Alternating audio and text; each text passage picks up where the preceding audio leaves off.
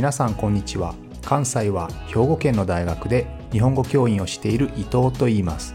このプログラムでは日本語を学習中の皆さんに毎週ひとつかふたつニュースを選んで、その中に出てくる言葉や日本の文化、社会、歴史に関わることをお話しします。自然なスピードで、でもほんの少しだけ表現や文法を簡単にして話しますので、皆さんが日本語、そして日本を学ぶお役に立てれば嬉しいです。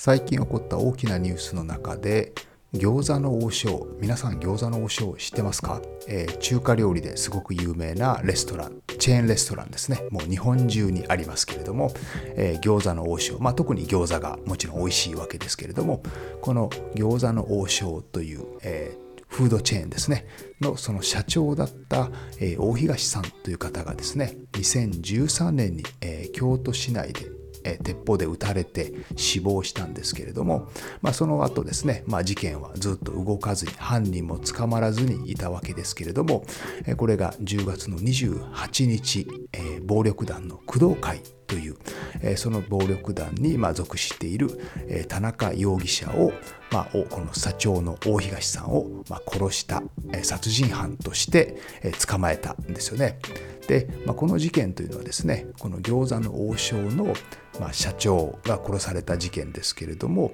この社長がなぜ殺されたかというと、えー、その理由としては、実はその前の前の社長ですね、えー、餃子の王将の創業者、会社を作った人ですけれども、その時代からある別の組織と関係があって、おそらく黒い関係があって、まあ、そのお店をですね、餃子の王将のチェーン店をどんどんこう広げていく中で、まあ、その団体とグループとどうしても関係を作らないといけなくて、でそこにですね、まあ、不正なお金がどんどん流れていたと言われています。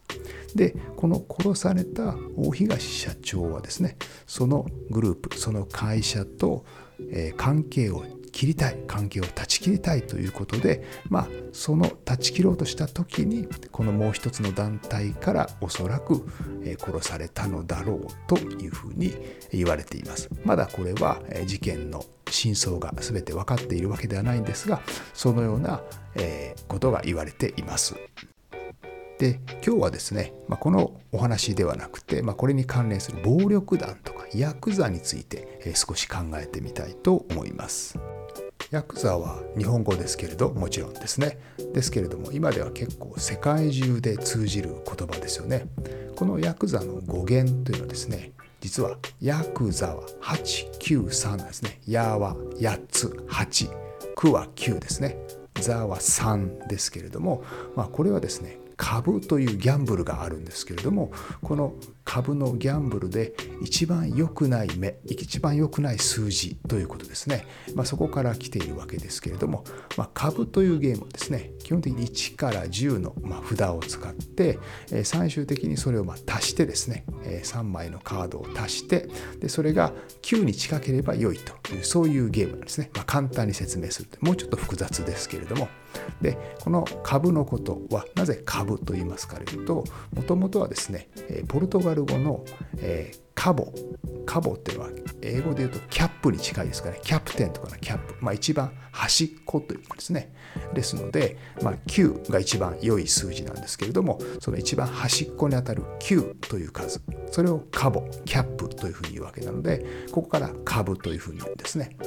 えー、他にも日本語でこの株のことをおいちょ株というふうに言ったりしますけれども、まあ、おいちょ株のおいちょはおちょとかおいちょですね。ポルトガル語とスペイン語で言うと、まあ、はちにあたりますね。オチョですね。ここから来てます。オチョ、カボで、まあ、はち、きゅうというそういう意味ですね。えー、オイチョ、カブというそんな意味になりますけれども、で、まあ、このきゅうに近ければいいんですけど、はちときゅうとさんですね、えー、これは一番良くない数字で、最終的にはにじゅうになってしまいますよね。にじゅうになってしまって、このにじゅうのゼロの部分ですね、ゼロが一番低くなってしまいますので、まあ、一番良くない目ということで、まあ、世の中とか社会で最も良くないもの、えー、そういったところからこのヤクザという言葉が来ていると言われています。ちなみにヤクザの反対は堅気というふうに言うんですけど、まあ、堅気というのは堅い気持ちと書いて堅気なんですけどね、えー、つまり心がしっかりしていて、まあ、堅い、えー、そういう気持ちを持っている人、堅気、えー、まあ真面目な人という意味ですね。ですので、まあ、堅気とヤクザっていうのは反対の意味の言葉として使われたりします。日本のヤクザと似た組織に、まあ、世界ではギャングとかね、マフィアとか、えこういった人たちがいますけれども、まあ、日本のヤクザはまた、えこうした組織とまた少し違った風習とかルールを持ってますよね。一番有名なのは皆さんも映画などで見たことがあるかもしれませんけれど、いわゆる縁故詰めと呼ばれるものです。縁故というのは指のこと、詰めるっていうのは、まあ、切るという意味ですね。ですので、まあ、何か失敗をした時とか悪いことをしてしまった時に、そのヤクザの組織グループのボスにですね、まあ、ボスのことを親分と言いますけれど、まあ、その親分に対して、まあ、謝る意味ですね、えー、そういった意味で自分の指を自分で切ってですね、その指を相手に渡すという、まあ、そういう文化があります。もうなんか聞いてるだけで怖いですよね。で、まあ、こういうですね、えーまあ、入れ墨とかも同じですけれども、まあ、自分の体を痛めて、そしてその勇気とか、あるいはその気持ちの強さを表すというのは、まあ世界中であると思いますね。まあ、武士の世界でもありました。例えばですけど、何か自分が約束をする、何かを誓うときには、自分の指を切ってですね、その血で文字を書くですね。自分が誓いを立てると。ね、自分が何か約束するという、まあ、そういったこと、痛みを伴って、それぐらい自分は強い気持ちで、強い信念を持ってそれをやるんだということをまあ示すというところはですね、まあ、武士の社会、あるいは、えーヤクザの世界でも同じということですよね。このヤクザの起源ですけれども、まあ、昔からまあ悪い人ですね、あるいは普通の道、普通の人生ではない、少しこう怖い人、危ない人っていうのはまあ昔からいるわけですけれども、特にこう組織的なグループのね、えー、きちんとした活動をするようなヤクザというのはですね、その起源、そのオリジンというのは歌舞伎ものから来ていると言われています。歌舞伎ものの歌舞伎っていうのはまあ傾くという意味ですけれども、まあ、っすぐではなく少し道をそれるとかね、そういう意味で傾くというところから、まあ、歌舞伎ものという言葉があるわけですけれども、まあ、江戸時代ですね、江戸時代にこう反体制的な、ね、社会にちょっと従わないような、そういう人たち、まあ、ちょっと派手な格好をしてね、で、まあ、少し自分たちがこう勇気がある、非常に力が強い、そういったことを示すような人々のことを、まあ、歌舞伎者というふうに呼ぶわけですけれども、この歌舞伎者たちが集まって自分たちのグループを作るんですね。で、まあ、彼らには彼らなりのルールがあって、自分たちのルールを守らない者は厳しく罰したり、逆に自分たちが仲間と思っている者たちが外から攻撃されたら、それがたとえ社会に反することであっても、社会のルールに反することであっても、命を懸けて自分たちの仲間を守るというのね、まあ、こういったものを任侠というふうに言ったりしますけれども、まあ、自分たちのそのグループをグループのルールをしっかり守る、そして自分たちの一家を守ると、ね、そういった人たちがいたわけですね。まあ、歌舞伎者の集団ですね。この歌舞伎ものですが、実はふたつ種類があったと言われています。まあ、ひとつはですね、旗本やっこと呼ばれる人たちですけれども、まあ、旗本っていうのはまあ簡単に言うとまあ武士の人々と思ってもらったらいいと思います。この武士、まあ、世の中で言うとどちらかというとこう上の立場にあった人たちですね。えー、この人たちの中で、まあえー、武士なんだけれどもあまり身分が高くない人、えー、武士の社会に少し不満を持っている人たち、まあ、こういった者たちがまあ歌舞伎者ですねになって、まあ、グループを結成したということですね。自分たちの不満をですね、まあ、この荒くれた荒い行動で表した人たち、まあ、旗本やっこと呼ばれる人たちと、もう一つ町やっこですね。こちらは武士ではなくて一般の都市に住んでいる人々で、まあ、彼らもですね、まあ、街の中でこう商業とか工業に、まあ、うまく成功しなかった人、あるいはそうしたスタイルと自分たちの生き方が合わなかった人たちということで、まあ、街からちょっとそれてしまうんですね。道からそれてしまった人たち、まあ、こういった歌舞伎者がいて、こちらのことを町やっ子というふうに呼ぶわけですけれども、まあ、この旗本やっ子と町やっ子というのがまあかなり対立をすることになるわけですね。この旗本やっ子というのはですね、まあ、どちらかというとこう普通の人々からすると、まあ、普段自分たちのこう上に立っている武士ですね、その武士の中で特にこうルールを守らない人たちなので、まあ、どちらかというと嫌われ者が多かったわけですね。で一方で町やっ子というのはもちろんこの町の都市生活にはあまり馴染んでいない、ちょっと悪そうな怖そうな人々ですけれども、まあ、武士の中で旗本やっ子になるような人たちに比べると、まあ、彼らと戦ってくれる、まあ、ある種のヒーローみたいな、ちょっと悪いですけどヒーローみたいな感じにも感じるわけですね。それでこの町やっ子の方が実はどんどん勢力を伸ばしていって、最終的には旗本やっ子ではなく町やっ子がまあ中心になっていくということになります。で、まあ、この町やっ子はですね、もちろん良い集団ではありませんけれども、この人たちは力仕事を担うような、まあ、荒くれ者だ、ちょっと怖そうな、体が大きそうなね、えー、普段の行動も少し悪いような、まあ、そういう人たちをまあコントロールするような、そういう集団にもなっていきました。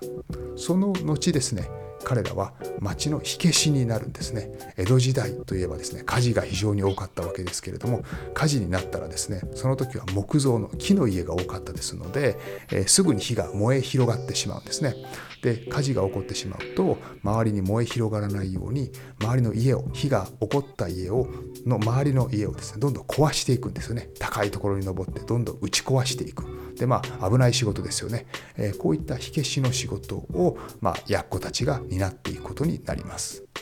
ちなみにこのやっこという言葉はもともとはやつこなんですね。まあ、やつこのやつというのはあんなやつのやつですけれども、まあ、やつこっていうのは家の子、やつ、やは、えー、と問屋さんとか八百屋のやですね、家という意味ですけど、家の子という意味なんですけど、まあ、家の中で一番身分の低い人という、まあ、そんな意味があります。で、まあ、そこからですね、あんなやつっていうふうに言うと、まあ、どちらかというと人を下に見下して言う言葉ですよね。やつですね。で、まあ、やっこというふうにまあ言葉が少し音が変わってやっこという言葉になったりするわけですけれど、まあ、このやっこたちですね、こういった人たちが江戸の町の火消しとして、今でいう消防隊の役割をするようになったわけですね。こういう荒くれ者たち、ちょっとこう怖そうで体の強そうな、普段力仕事とか危ない仕事をしている人たちを、まあ、コントロールするような人々という、まあ、そういう集団がいつでも必要ですよね。その意味では海外のギャングという言葉もありますよね。まあ、彼らもまあヤクザとよく似たような言葉ですけれども、ギャングってもともとグループとか集団とかそういう意味ですね。あるいは ゴー の意味とも関連する、まあ、行く人ってそんな意味だったりもしますけれども、このギャング、何の集団を表すかというと、えー、基本的にはですね、船の沖中士と呼ばれる、まあ、船の荷物を積んだり下ろしたりする人々ですね。この荷物の積み下ろしというのはものすごく重労働で非常にしんどい仕事なんですね。まあ、そこにはまあ体の体力自慢の男たちがやってきて、まあ、もちろん気持ちも非常に荒い男たちがやってくるわけですけど、まあ、彼らはですね、まあ、モラルとかもあまり高くなくてですね、そういった荷物を盗んでしまったりとかね、あるいは会社の社長の言うことを聞かなかったりとか、船の船長の言うことを聞かなかったりと、まあ、そういった荒くれ者たちがいたわけですけれど、この荒くれ者たちの沖中市の集団をギャングというふうに言うわけですよね。まあ、その意味では日本の町火消しと、えー、沖中市のギャングって非常によく似た形かもしれませんね。こう肉体労働、重労働を担うような、ちょっと気持ちの荒い、えー、アウトローな人々の集団という意味ですよね。で、まあ、実際にですね、例えば日本でも、えー港町ですね、まあ、船の積み下ろしをするところというのは、まあ、そのギャングのいた、えー、ヨーロッパの世界だけではなくて、日本でももちろんその港町にはそういった仕事があって、そういった仕事の集団はヤクザの集団に、まあ、なっていきやすいわけですよね。まあ、実際に例えば神戸でも非常に有名な神戸山口組っていうのはまさにこの港町から出てきたようなヤクザですね。こういった荒くれ者たちの集団があるいは組織的にですね、ギャンブルであったりとかセックスワーカーたちを取り仕切ったりとか、まあ、そういった仕事も、まあ、違法な仕事もどんどんやっていくようになって、まあ、いわゆる日本でいう、まあ、ヤクザってのはほぼこの暴力団と同じような意味で使われるわけですね。この暴力団は本当は小さな組織だったわけですけれども、最近では広域化ですね、まあ、地方の弱小なところをどんどん飲み込んでいってですね、非常に大きな暴力団の集団をまあ形成するようになってきています。今回の餃子の王将の事件ですけれども、まあ、この暴力団との関係がまた気になるところではありますが、皆さんの国ではいわゆる暴力団とかマフィアとかヤクザに当たるようなそういった組織の歴史はどんな感じでしょうか。また調べてみると面白いかもしれませんね。ということで、えー、今日はヤクザのお話でした。また来週も聞いてくれると嬉しいです。